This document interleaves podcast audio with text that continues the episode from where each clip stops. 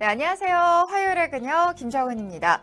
혹시 어제 긴급 재난 문자 받으셨나요? 저는 못 받았습니다. 긴급 재난 문자는 이번에도 먹통이었습니다. 제대로 하겠다고 말하지 않았었나요? 오늘 관련 내용 전해드리도록 하겠습니다. 추석 연휴에 성묘나 등산 가시는 분들 많으시죠? 이때 벌이나 뱀 주의하셔야겠습니다. 오늘 뉴스 초점에서는 성묘 등 야외 활동의 안전사고 예방에 대해서 설명을 드리도록 하겠습니다. 네, 그리고 오늘도 어김없이 여러분을 찾아갑니다. 재미있는 영화만을 골라서 전해드리는 무비캐스트 기대해 주셔도 좋습니다. 기다리시는 동안 카카오톡 친구 추가하는 거 잊지 마시고요. 문자로 제보나 사연 저희는 환영하고 있습니다. 잠시만 기다려 주세요.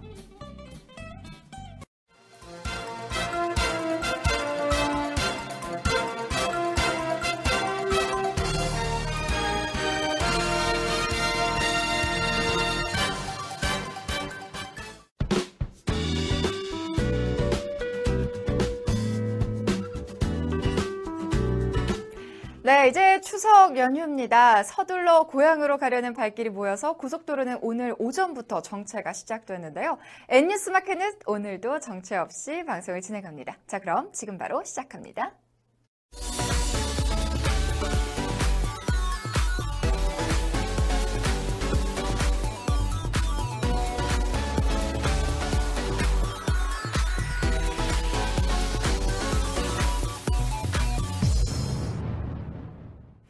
네, 어제 저녁 경주에서 발생한 지진으로 전국이 흔들려 많이들 불안하셨죠. 그런데 정작 재난 문자는 한때 또 먹통이 됐던 것으로 드러났는데요. 국민안전처의 안일한 대응으로 인해 국민들의 원성이 빗발치고 있습니다. 보도에 황혜연 기자입니다. 국민안전처는 어제 저녁 7시 44분 경북 경주시 남남서쪽 9km 지역에서 규모 5.1의 첫 번째 지진이 발생하자 9분 뒤인 7시 53분 송출 반경 120km에 해당하는 부산, 대구, 울산 등 주민들에게만 긴급 재난 문자를 발송했습니다. 정부가 공언한 지진 경보 시간은 50초인데요. 하지만 지진이 발생한 지 9분이 지나서야 발송한 데다가 일부 주민들은 아직까지도 발송받지 못했다는 소식을 전하고 있어 늑장 부실 대응이란 지적을 피하기 어렵게 됐습니다. 게다가 8시 40분쯤 규모 5.8의 2차 지진과 관련해 121개 지자체에 재난안전 문자를 보냈지만 이 지역 SKT와 KT 4G 가입자 전체가 문자를 받지 못했다고 밝혔습니다. 이 때문에 2,100만 명 가운데 절반이 넘는 1,200만 명이 재난안전 문자를 받지 못한 것으로 보인다고 안전처는 설명했습니다. 앞서 안전처는 지난 7월 울산 동쪽 해역서 규모 5.0 지진이 발생해 주민들이 떨었을 때에도 발생 후 17분이 지나서야 긴급 재난 문자를 첫 발송해 비판을 받은 바 있습니다. 불안이 커지자 시민들은 안전처 홈페이지로 몰렸지만 접속이 폭주한 탓에 3시간가량 다운됐습니다. 이날 밤 119 신고만 전국적으로 총 37,267건이 접수될 만큼 불안이 컸는데요. 시민들은 안전처 홈페이지를 접속조차 못하게 돼 관리가 부실했다는 지적이 나옵니다. 이에 대해 안전처는 이동통신사의 통신망과 홈페이지가 폭주하면서 문자 발송이 안 되고 접속도 안 된 것으로 보인다며 통신망 증설 등 관련 대책을 논의할 방침이라고 전했습니다. 네, 북한이 지난주 5차 핵실험을 했죠. 그 뒤에 대응책을 고심하던 박근혜 대통령이 북한의 도발에 대해 강력한 군사 대응을 하겠다는 입장을 밝혔습니다. 보도에 백상일 기자입니다. 박근혜 대통령이 정부와 군은 한미 간 군사협조 체제를 더욱 긴밀하게 유지하고 북한이 우리 영토를 향해 핵을 탑재한 미사일을 한 발이라도 발사하면 그 순간 북한 정권을 끝장내겠다는 각오로 고도의 응징태세를 유지하기 바란다고 주문했습니다. 박근혜 대통령은 오늘 청와대에서 국무회의를 주재하고 북한의 핵 위협이 긴박하게 다가오고 있는 상황에서 우리 스스로도 북한의 핵 위협에 대해 이전보다 더욱 실효적으로 대응해 나가야 한다며 이같이 말했습니다. 북한이 5차 핵 실험을 감행한 만큼 각국 정상들도 북한 핵 위협이 명백하고도 현존하는 위협임을 인식하고 국제사회가 더욱 강력한 새로운 제재 방안을 만드는 결과를 초래하게 될 것이라는 경고도 보냈습니다. 또한 박근혜 대통령은 주한미군의 고고도 미사일 방어체계 배치와 함께 우리 군이 독자적으로 추진하는 북한 핵 미사일 위협 대응책도 더욱 신속하게 추진하기를 바란다며 사드 배치에 반대만 하는 것은 국가와 국민의 안위를 전혀 고려치 않고 무방비 상태로 북한 도발에 우리 국민의 생명과 안전을 노출시키는 결과만 가져올 따름이라고 강조했습니다. 이어 지금 북한이 연일 핵실험과 미사일 발사를 강행하고 있는 상황에서 우리가 사드 배치를 백지화한다면 우리 대한민국의 안보는 무엇으로 지킬 수 있는지 의문이라고 말했습니다. 이는 전날 여야 3당 대표와 회동에서 두 야당 대표가 사드에 반대한 입장을 밝힌 것을 겨냥한 것이라는 분석입니다. 캐나다 정부가 삼성전자 갤럭시 노트 7에 공식 리콜 명령을 내렸습니다.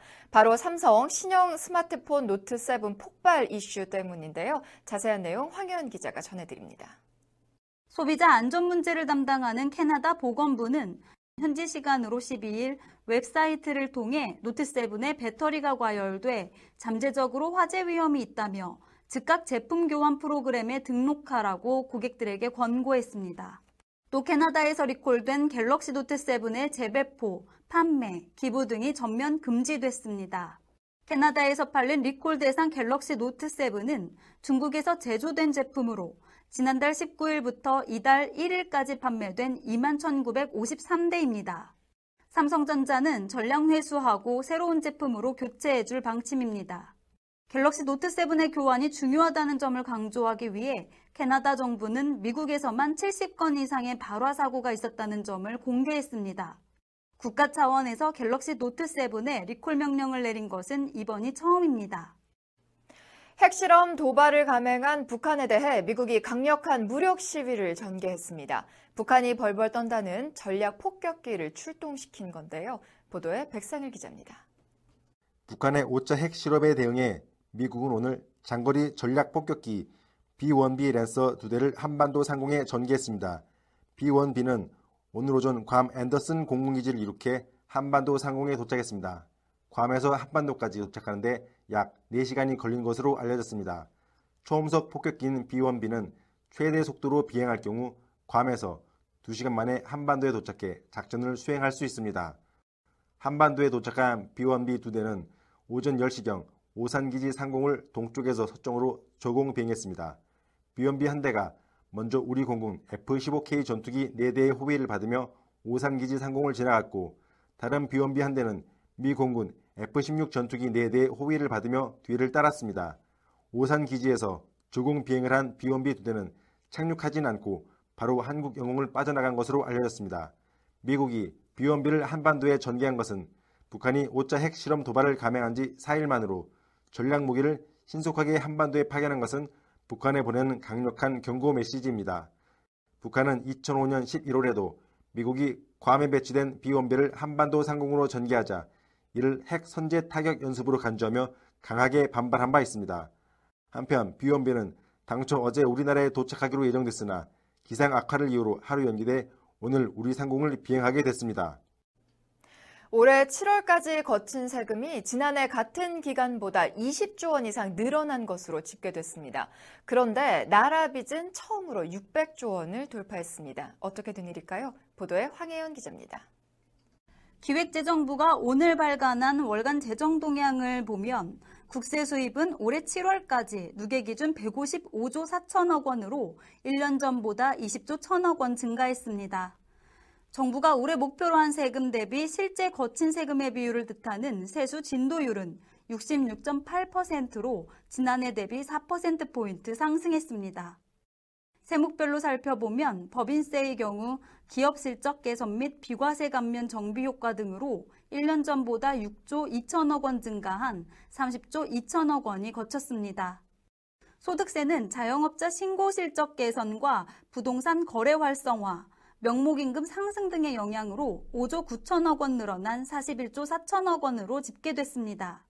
부가가치세도 1, 2분기 소비 실적 개선 등으로 5조 9천억 원 증가한 47조 2천억 원이 거쳤습니다. 하지만 중앙정부 채무는 600조 3천억 원으로 전월 591조 7천억 원보다 8조 6천억 원 늘었습니다.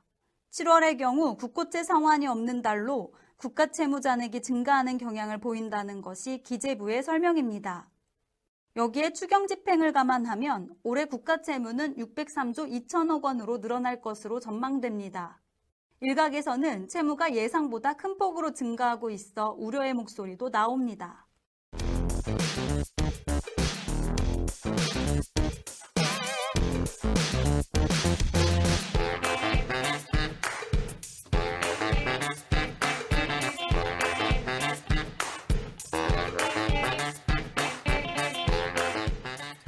네, 내일부터 추석 연휴를 맞아 성묘 가시는 분들 많으실 텐데요. 2011년부터 지난해까지 벌에 쏘인 환자는 5만 6천 명이 넘는다고 합니다.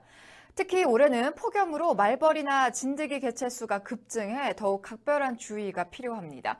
아무 준비 없이 성묘를 갔다가는 벌쏘임이나 각종 진드기, 뱀 물림 등의 사고를 당하기 십상입니다. 그래서 오늘 뉴스 초점에서는 성묘를 앞두고 발생할 수 있는 안전사고의 예방법과 응급처치 등에 대해서 알아보도록 하겠습니다. 김한나 기자, 유독 추석 연휴를 앞두고 벌쏘임 사고가 빈번하게 발생을 한다고 하는데요. 왜 그러는 걸까요? 그 이유는 매년 추석을 전후해 성묘 등산 등으로 인한 야외 활동이 늦는 데다가 말벌과 뱀들의 활동이 가장 왕성해지는 시기이기 때문으로 풀이됩니다. 특히 올해는 지난달 말까지 벌집 제거 출동 건수가 총 9,195건으로 지난해 4,878건보다 두배 가까이 증가할 정도로 벌의 생육 환경이 좋아져 추석 기간 동안 벌쏘임 사고가 증가할 것으로 예상됩니다. 또한 7, 8, 9월 번식기가 겹쳐 말벌의 공격성이 더욱 강해진 것으로 나타났습니다. 네, 자칫 방심하면 인명사고로 이어질 수 있어 안전사고에 철저히 대비하는 것이 중요할 것 같은데요. 벌쏘임 예방법 어떤 것들이 있을까요? 벌은 냄새에 민감하기 때문에 향수나 화장품, 헤어스프레이 사용은 자제해야 합니다. 어두운 계열이나 원색 옷은 피하고 긴 소매 옷을 입어야 말벌의 공격을 피할 수 있습니다. 그리고 벌이 가까이 접근하면 벌이 놀라지 않도록 제자리에서 자세를 낮추고 머리를 손으로 감싼 뒤 빠른 속도로 벗어나야 합니다. 또한 무덤가는 그늘이 없어 햇빛에 고스란히 노출되기 때문에 챙이 넓은 모자를 써야 합니다. 네, 그렇군요. 자, 그럼 만약에 벌에 쏘였을 경우에 응급처치는 어떻게 해야 되는 걸까요? 우선 환자를 벌이 없는 안전한 장소로 이송한 후 쏘인 곳에 신용카드 같은 것으로 남아있는 침을 제거합니다. 핀셋이나 손가락을 이용해 침의 끝부분을 집어서 제거하면 더 깊이 박힐 수 있으므로 손이나 핀셋 사용은 지양해야 합니다. 만약 호흡곤란 증세가 있는 경우 편한 자세로 기도를 유지한 후 신속히 병원으로 이송합니다. 침을 제거한 후에는 얼음 찜질이나 스테로이드 연고를 바르고 안전을 취해야 합니다. 체질에 따라 벌독에 감염성 반응이 있는 사람은 독성에 의한 쇼크로 심장마비 등 생명의 위험을 초래해 사망에 이를 수도 있으므로 가슴이 답답하거나 호흡곤란이 올 경우 즉시 119에 신고해야 합니다. 네, 그런데 이렇게 벌뿐만 아니라 깊은 산 속에는 뱀이 출몰하기도 하는데요. 어, 뱀에 물리지 않도록 하기 위해서는 어떤 걸 주의하면 될까요?